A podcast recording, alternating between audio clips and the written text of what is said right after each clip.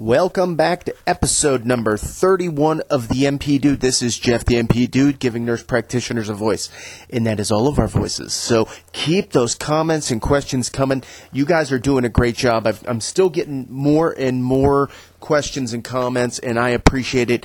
Um, I've got two of them that I want to talk about today, and so it's going to be a pretty quick show. But um, the first one was a, a, just a basic email question that came in and said, what's my liability about someone that is driving but shouldn't be?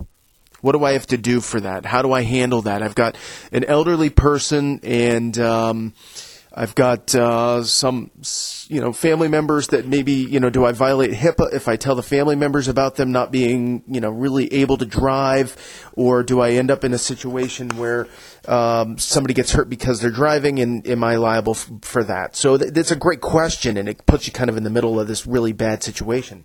So what do you do? And, and it really comes back to um, weighing and balancing two different things. One is your um, legal liability under HIPAA, and the other one is protecting the public.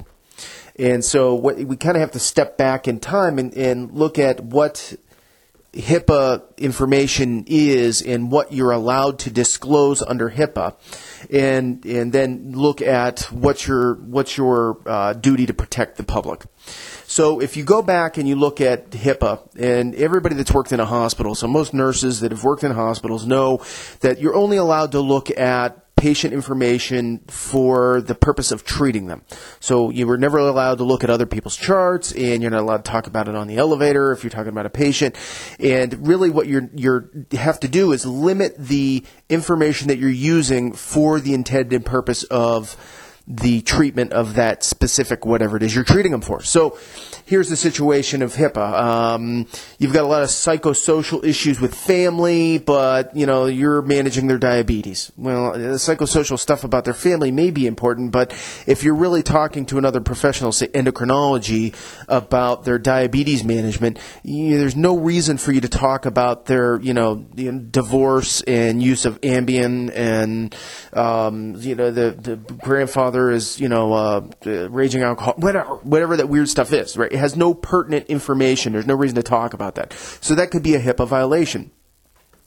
Um, so you, you, there's there's those typical standards, and everybody's pretty clear on that. Maybe one day I'll go through and do like a full blown HIPAA thing, but I just think everybody kind of knows. You know, you shouldn't be talking about it, and if you are, you're, you're um, either for treatment or for um, you can disclose information for billing purposes to insurance companies and things like that, and that's because there's um, the, the the law is written specifically so you can give information so insurance companies can pay you. So that that kind of makes sense.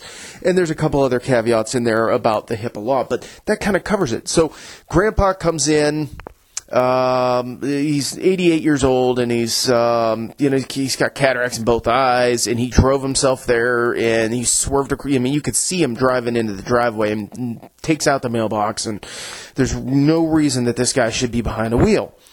And he comes in and sees you otherwise healthy. He just, he just shouldn't be driving. What do you do? How can you handle that? So, the second half of that is can you reasonably foresee that he is a danger to the public? yeah, it's pretty blatantly obvious, right? So now um, you have the opportunity. Now, you don't have to disclose this, but you have the opportunity where you can't be held accountable for a violation of HIPAA if you are doing it in a way and giving the information to a person that will. Uh, that has some ability to affect um, the safety. So, and, what I mean is, if you uh, call the local police department and they come over and they, you know, they they chaperone the guy and give him a ride home and take his, you know, take his car and take it home for him. That that's a reasonable way to do it. You could call the cops. Do you want to do that? I don't know if I'd want to call the cops on a patient. Probably not the smartest thing to do you're going to lose some patients that way, right? It's not very politically smart. So what else can you do? You could call the um, maybe the next of kin. That's that would be um, maybe a power durable power of attorney, whoever that might be, if you have that information. So you could say, uh, you know, your oldest daughter is your power of attorney. Um, we really need to talk to them about maybe taking your keys away and selling your car because this isn't very safe. And having that discussion with, with the patient too and saying, you know, this this is not smart and I can't let this slide and I have to make the phone call and even if you hate me for it, I need to do this to protect you and that, you know, the the 10-year-old kid riding his bike down the street. It's just smart. Um, so you could call a family member, but it has to be somebody that can affect a change in that. So you don't want to call, you know, neighbor Bob, who's you know not really going to do anything. That that's a violation of HIPAA but it's got to be somebody that you could actually, you know, a family member, um, uh, maybe a closest friend that is a um, that is maybe a power of attorney or some some kind of uh, connection or nexus with the patient is the way to do it. Now, where did all this come from? Uh, because it used to be the the, the uh, before HIPAA, they had the um, uh, doctor patient privilege and the legal standard. And so that was what they used to use for, you know, to protect data and information getting out there. And what what happened was there was an instance in California, and this is a landmark case. It's called the Tarasoff case, and most people in medical and healthcare, if you've been around a while, you'll you'll have heard of the Tarasoff case. And Tarasoff case was about a uh, psychiatrist, I believe it was, and one of his patients. And his patient said, You know, I'm really upset. I'm distraught. My girlfriend dumped me, or something like that. And said, I'm going to go home and get a gun and go kill her or stab her or whatever it was. I can't remember the facts of the case. And uh, the the psychiatrist said, "Well, I can't disclose that because it's client privilege. I can't. I don't. I can't I don't have the ownership of that privilege. Only the patient does. The patient can waive it, but I can't do anything about it. So he didn't call the cops. He didn't call anybody. He didn't call the the uh, the, the girlfriend or anything and warn her. So the guy went home, got his gun or knife or whatever it was, went over to her house and and killed her. And so the the the uh, heirs or the uh, the family members of this dead girl sued the doctor because he knew and should have should have called and had a duty to warn the patient's girlfriend and it was upheld. So the the problem was is now they've created this duty to warn standard, and so where does that end? And there's been a lot of case law, and there's in there's no real statutes that I could find on it, but um, there there may be in some states. But basically, it's a duty to warn. Um, now, do you have a duty to warn you know the public that you know Grandpa is 88 and can't see anymore and he's driving? You really don't. But you are not held accountable for a violation of HIPAA if you do warn. So it's an easy out. Now, are people going to be prosecuted if you do that? Chances are, if you're doing it the right way, no one's ever going to care. You might piss off the grandpa um, just because he wants to still have his independence. But in reality, at the end of the day, I'd rather have an 88 year old guy pissed at me because I t- called his daughter and said, "Take the keys away," uh, than um, than you know family of five get run over on the side of on a sidewalk. I, it just it, it, just makes sense to me. So that was one that was a good question, and it's you know it, it, what's the legal standard of you know where where do I what can I do? How do I handle this? Where where do I go from here? Because it can be a major issue if you know you're you're, you're talking with these patients and you want to take away something that they were you know holding on so dearly to. Um, and you could see where that comes into play with other things. So, you know, in the psychiatric world, it's pretty clear cut with Tarasoff that you, you know, you, you don't necessarily have a duty to warn now. Um, well, actually, you still do. And if you, somebody threatens the life of someone, you have a duty to call the police and say, uh, you need to go, you know, this is a, a true thing. We have to take this seriously. So that duty to warn is there. But when you're talking about, um, potentially safety issues that aren't a you know violent crime. I'm going to go beat that guy up, or I'm going to go kill this person, or something like that. Then um, you know it, it just gives you that that way to get out of the HIPAA violation, and they've extended it to pretty much all healthcare. I mean, it's it's all healthcare providers now. As an RN, do you have a duty to warn eh, if somebody says I'm going to go kill that guy? Yeah, I'm going to call the cops, or I'm you know I'm going to tell my supervisor and let the supervisor in the hospital you know, call the nurse manager and then they call. But it's going to happen, you know, chain of command is going to be followed for that. But as a provider, yeah, you, you, you know, somebody threatens the life of somebody, you got to make a phone call. It's got to go to the cops on that one. But about driving, you know, that's just, I, the, the, I think the harder issue with that one is having the, the hard discussions over and over again with, with the client to make sure that they understand why you, why you want that, why it's in their best interest. So I, I, think that's the way to go with that one. And and uh, it was a great question. It, it's just you know, in, it, you know, Tarasoff was a really interesting case back in law school. I remember reading it and and uh, thinking, wow, that's. Uh, that's kind of scary, you know, that now you've got this duty and where, where is it? If somebody's kind of, you know, smiling, joking around saying, ah, I'm going to kill that guy, you know, are they really serious or not? Now, do you, so, you know, you have to dig into that a little deeper and it kind of heightened that standard of care that we talked about back in that malpractice episode way back when, you know, 20 some episodes ago. So, um, if you haven't listened to that malpractice episode, go listen to it. It's an interesting one and, and, uh, I'm seeing a lot of, um, people going back and still hitting that one. So it's a, it's a, uh, think a good recap on on uh, just general terms about what we have as liability is concerned.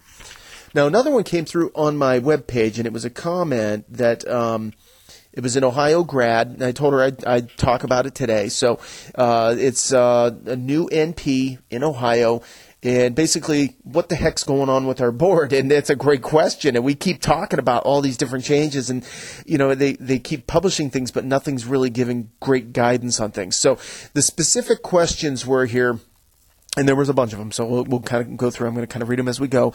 Um, so I'm not. Here's my question to you: Is I don't know exactly where you are if you've done your COA or your CTP. If you haven't done either of those, you pretty much are getting locked in to March 23rd as the deadline for filing your applications for COAs and CTPs because they're changing over the computer system. So from the 23rd through April 6th, you're not going to be able to file anything with the state of Ohio. So you're going to be locked out. Now, what's the good thing? What's the bad thing? If you were to get your CTP, uh, if you have your COA, which is just your license, your CTP is your is your certificate to prescribe.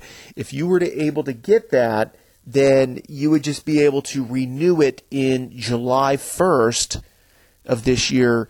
And I, I'm still not getting good information on whether your externship hours, like mine, are going to be there or not to be honest with you.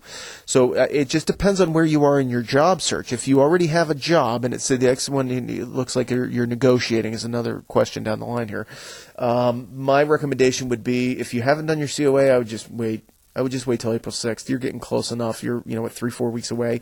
Um, you're you're probably unless you're ready to take a job and get your your um, um, credentialing started I just, you know, you're kind of stuck. You're really close to it. The problem here is that if you file your CTP today, chances are they're so backlogged right now because everybody's trying to get in quick and get that done.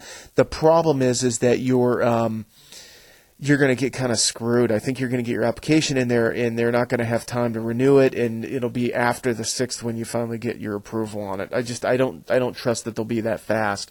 Maybe they will. I don't know. So it's up to you. You're right on that cusp of, of one versus another.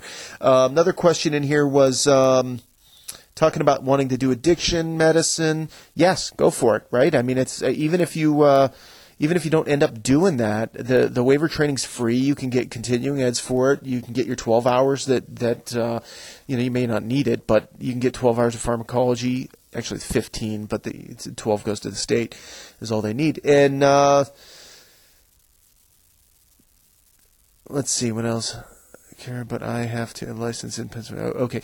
Um, so yeah, I, I think that that's that's a great way to do. Addiction's great. Now, here's the problem with addiction medicine right now, is that there is a huge, huge need for it. Um, the the problem here is we, we can do Suboxone now, uh, after you get your waiver training and you file your your DEA uh, waiver for your X license. Okay, that's the X just means the beginning of your DEA number goes from an M to an X, and that just alerts the pharmacy that you can do um, buprenorphine. the The problem here isn't so much the the number of clients; it's the number of facilities, and even within the facilities, it's the staff. Here's the issue that I see: I could see probably 10 times the patients that I'm seeing right now. I mean, not, not me personally, but the facility. The problem is, is that we still have to intake them. You still have to um, have the nursing staff to be able to do the urine drug screens, to draw blood work, to um, do do- dosing of buprenorphine if you're in that type of facility.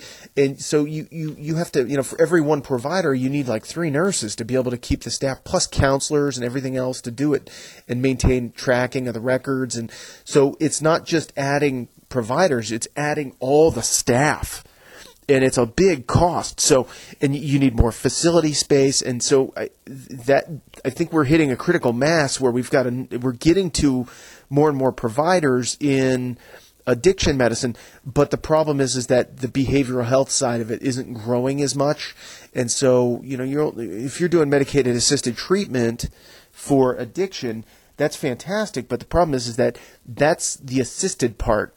The treatment is really counseling, AA meetings, frequent talking with people in group therapies and things like that, so that they learn good coping skills and um, you know figure out ways that they can prevent going back to the drug dealer's house. And it's not the medication. The medication just gives them the chance for them to be able to pay attention when they're in group therapy and AA and, and participating in their in their actual treatment. So d- should you do it? Yeah, it's great. It's it's it's uh, certainly needed, and I you know I, I see that out there. Are there jobs out there? I don't know. It just depends where you are in the state. Um, I think that if you you have a desire to do it, with the number of people that are eligible with buprenorphine right now as a, as a nurse practitioner, it just opened up. So in theory, you should be able to find a job pretty easily.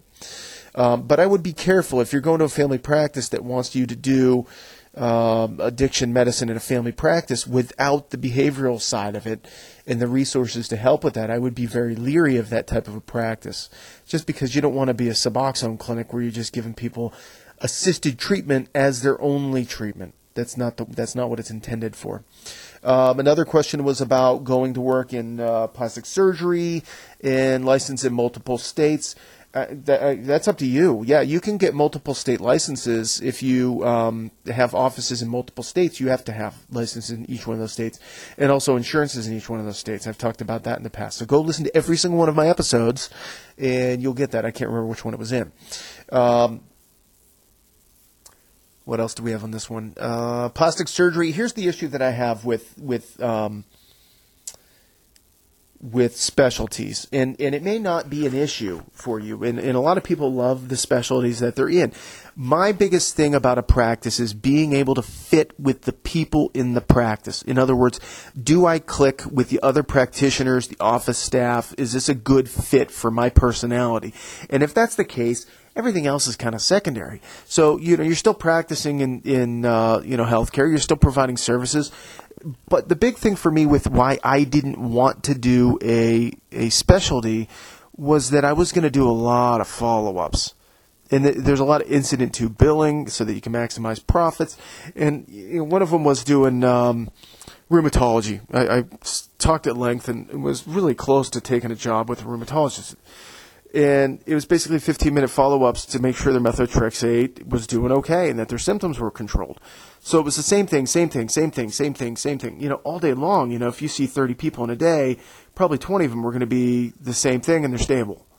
And so it wasn't very mentally stimulating to me. Someone else might love that. And it was an okay office, but it was kind of far for me. So, you know, I just, it really didn't really fit what I was looking for. But it might fit for you. So plastic surgery, you know, that sounds fun, right? I, I just don't know. I don't, you know, that's, I, I would have to do more research about that specific practice. Now, do I have a huge desire to go do a specific specialty? I just don't. So I was looking at all of them. I talked to urology, I talked to pain management, I talked to, which was kind of ironic that I ended up doing some addiction stuff, and uh, talking to rheumatology and um, you know, a couple others and uh, ortho, and so I, I just talked to a bunch of different people just to see what sounded like fun and if I clicked with the office, and and I'm really happy I landed in family practice. In you know for for most of my my week is family practice now, and I'm I'm just really having a lot of fun because it's really diverse so th- that's up to you. It's a personal thing. But yes, you'd, you'd have to get licensed in multiple states. And yes, I would Um, and it says P- PIA for sure, which I'm like, yeah, pain in the ass for sure. Yes. And anybody can go see my website and see this comment. So you guys can read the specific questions if you want yes, it would be a pain in the butt because you would have to manage multiple licenses, and I wouldn't rely on an office manager or someone to do that for you. I would do it myself. And yes, it's a pain in the ass. But what I would do is if I was working for a practice that had multiple licenses in multiple states, I would be certain that I would negotiate that every single one of those licenses would be um, paid for by that practice because I would have not otherwise taken that job and it could be extensive. I mean, so you could have you know several hundreds of dollars every other year times two or three. That's that gets up there in price.